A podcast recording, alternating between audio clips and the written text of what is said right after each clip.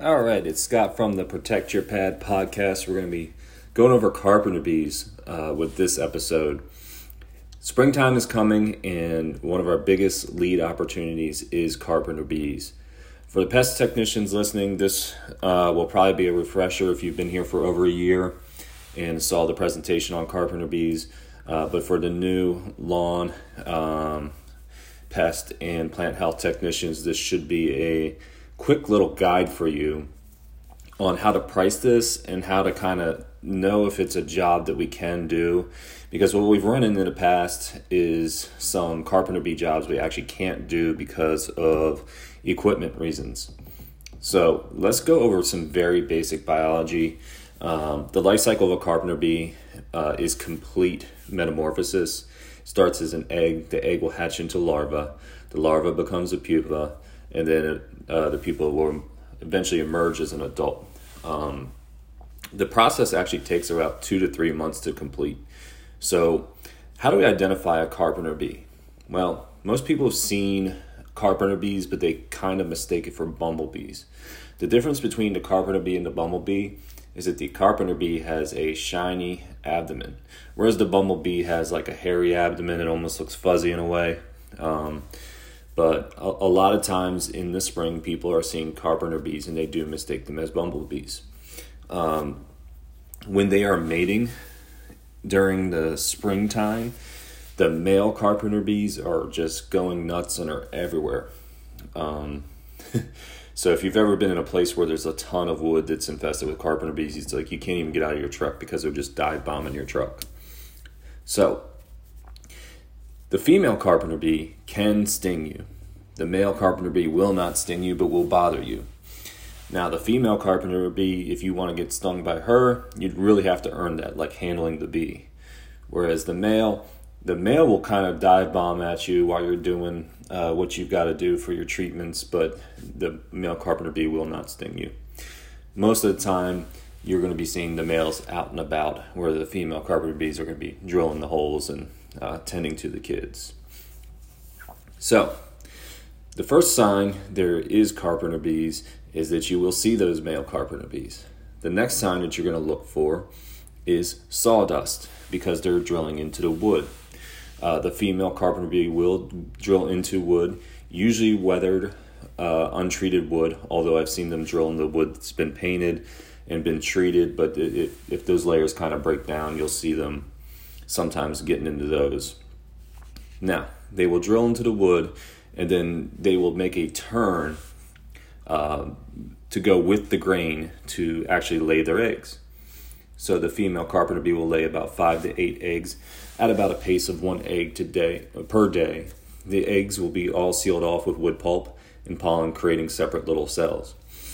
After the eggs hatch and develop, the new bees will emerge a few months down the line over the winter, surviving bees will overwinter many times in the same holes that they've come out of, and in the spring comes, the cycle happens again.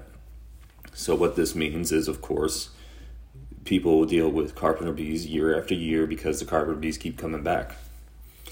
Now, let's try to find some more clues for these bees. So, we're looking for the bees themselves, the sawdust. Also, you'll see this yellowish splatter um, where, or basically where the bee will drill in and you'll there'll be this fecal splatter that comes out and you'll be able to see it on, on things like if they're in the eaves a lot of times we'll see them on the actual sidings or i've even seen them on windows and things like that. Uh, so refer to the pictures we give you about what splatter looks like.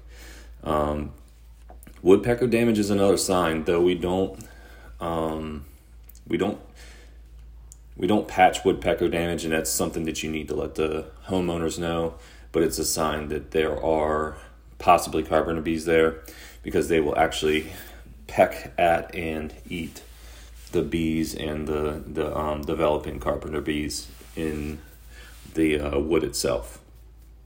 So um, you're going to look for those, and and basically when you find all those, you're going to want to note where they're at. Now we treat carpenter bees by dusting the holes themselves. So actually finding the holes is very necessary. And this is why we said you're going to want to note where they're at. Most common places to find these holes are under decks, fences, sheds, fascia board. um, wood window trim, playground equipment, and basically basically anything that's wood. Um, now, our tallest ladders will only reach up to about 20 feet max, so we cannot take a job over 20 feet.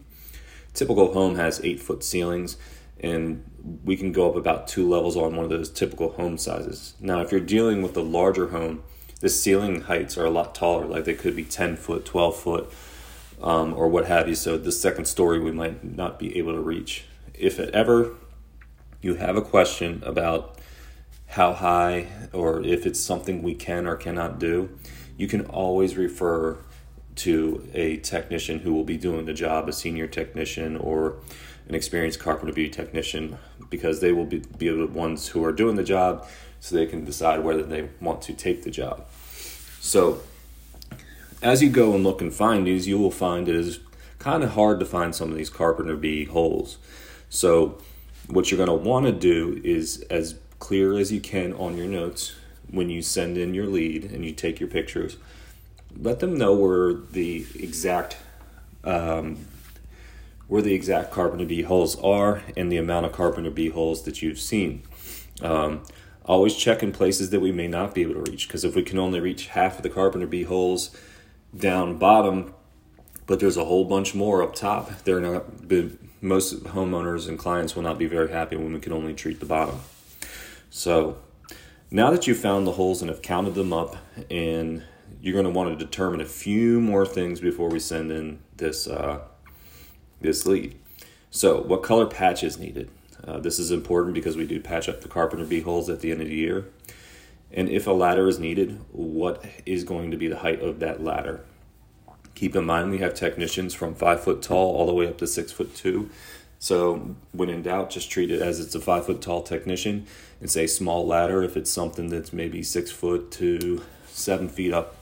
And then you can say, um, you know, you can say like 10 foot ladder or 20 foot ladder needed um, if they fall into those heights. Um, so once you have that all determined, you're going to now start to think about pricing. Now, pricing gets tricky, and what you're going to want to do is think of it as time. So, how much time would it take for us to actually complete this job? If it's something to where we have a ton of ladder moves, like if we have 10 ladder moves with the 20 foot ladder, you got to think you got to take the ladder off the truck, bring it safely over, put the ladder up in the first area, extend it, go all the way up, treat, go all the way back down, pull the ladder back down, walk it safely to the next spot, do the same thing and do that 10 times. And then when you start to get the patching, you're gonna have you're gonna realize that patching takes a little bit longer, and we'll get to that as far as pricing is concerned as well. Or it may be 20 carpenter bee holes in the back of a deck, but they're all reachable. Like they're all super reachable, very easy to do, um, and will only take about 10 minutes to do because just the ease of getting to it. So you got to think that if you were going up there with a duster, walking up to it, and dusting each hole with one or two puffs, how long would it really take you to do this? And so you're going to have to do a little bit of thinking or asking. So if you have a question, you can always call uh, one of the team leads and they'll give you their opinion on it. Now, the last service we talked about being a little bit priced priced a little bit higher. So you're going to usually price this one anywhere from 25 to 50 bucks higher, or it could be even more if you're dealing with a very extensive um, setup. So, our minimum price for any service is 135. So, let's say that you were doing a job that was very minimal. You know, you would price your services at one, their regular services at 135, and then your final patching service around, let's say 155, 160, somewhere in that range, depending on the ease of it. Now, if it's really easy to do and it's still only going to take 10 minutes, then yeah, maybe you just keep that last one at 135. But that, that's more of a rare thing that happens versus um, when we go to a property, it's always almost to be, a tw- if it's something's a 10 minute job for carpenter bees, it'll probably be a 20 minute patch. So we just want to kind of make up for the difference for that.